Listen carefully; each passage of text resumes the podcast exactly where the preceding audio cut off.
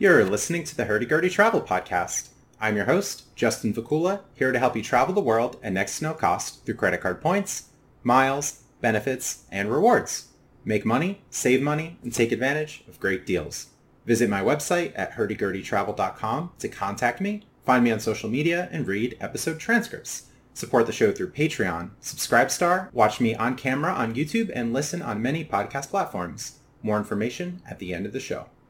Thanks for joining me for episode 44, Bank of America Premium Rewards Credit Card Review, a solid card for more than $600 worth of value in year one. Happy Moments, another credit card approval for me, in addition to the Discover It NHL card, the Hilton Surpass card, and the US Bank Altitude Reserve card. I've given up on Chase 524, and I still have some pending applications. The Bank of America Premium Rewards card is a really solid personal card giving a 50,000 point sign-up bonus for spending only 3,090 days. The 50,000 points can be used as statement credits worth $500, among many other options, like effectively erasing travel purchases. To simplify, it may be best to just cash out points as statement credits rather than waiting to erase travel purchases, especially when you're using points and miles from other cards to travel. Another nice perk is a yearly $100 airline incidental credit through their Mileage Boost feature. Since I got this card in August, I can use the airline incidental credit two times, only paying the annual fee one time, $100 in 2020 and another $100 in 2021. The $95 annual fee is easily offset by that $100 airline credit, especially considering one can use the credit twice for only paying an annual fee once. Like many other cards, the Bank of America Premium Rewards credit card offers a $100 credit towards TSA Pre or Global Entry every four years. Not bad for those who don't have either, and one can also gift this to a friend or a family member. TSA Pre is nice to skip lines in airports, and Global Entry is even better because it includes TSA Pre, gives you another form of ID, and allows for faster transit between airports after international flights. The points earning for everyday spend isn't so great on the Bank of America Premium Rewards card, but the big wins are with the sign-up bonus and airline incidental credits. Cardholders get only two points per dollar spent on dining and travel. Not horrible, but not at the top, like four times points from the Amex Personal Gold Card, or three times points on travel from cards like the US Bank Altitude Reserve Card and Chase Sapphire Reserve.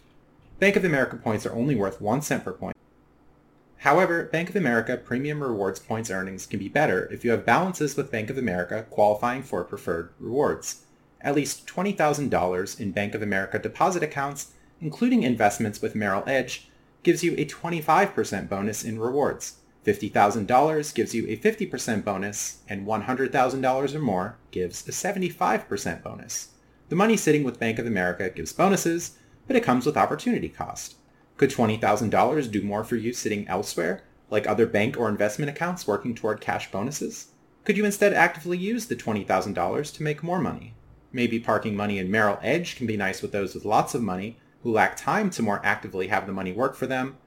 And the proposition is even better for those with multiple Bank of America cards, although not as compelling for those with many credit cards, because the category return from preferred rewards won't be as appealing.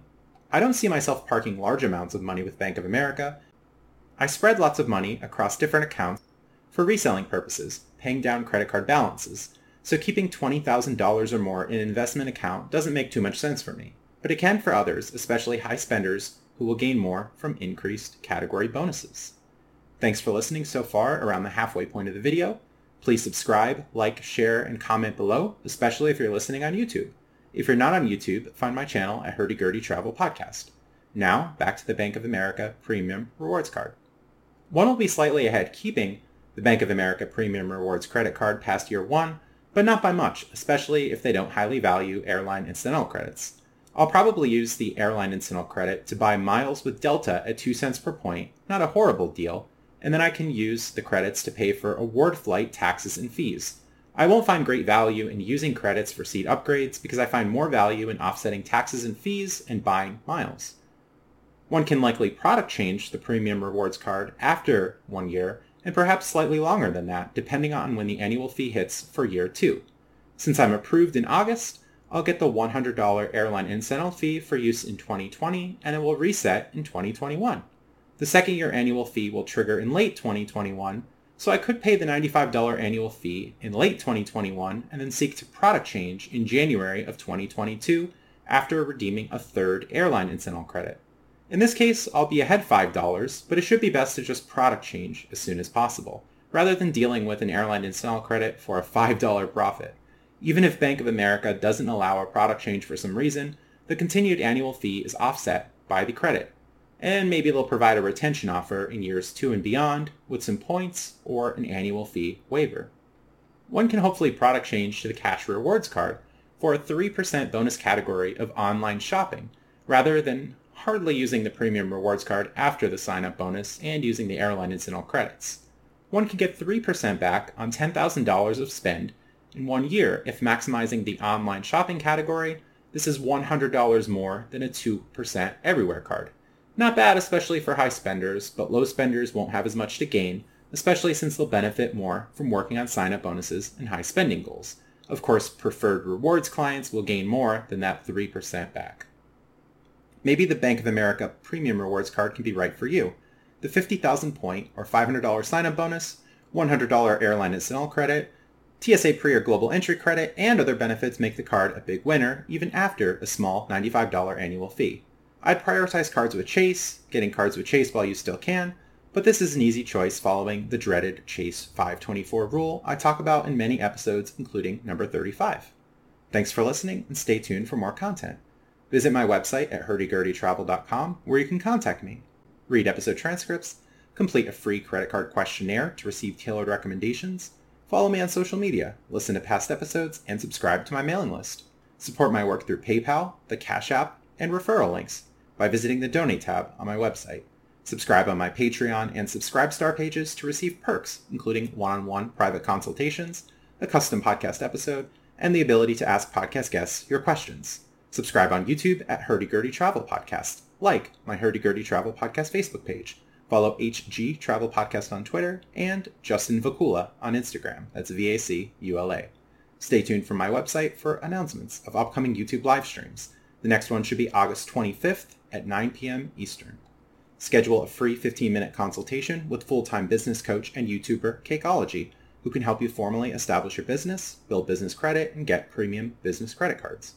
When you select from various paid services after the free consultation, I will receive credit for referring you. Listen to Cakeology on episode 12 of my podcast.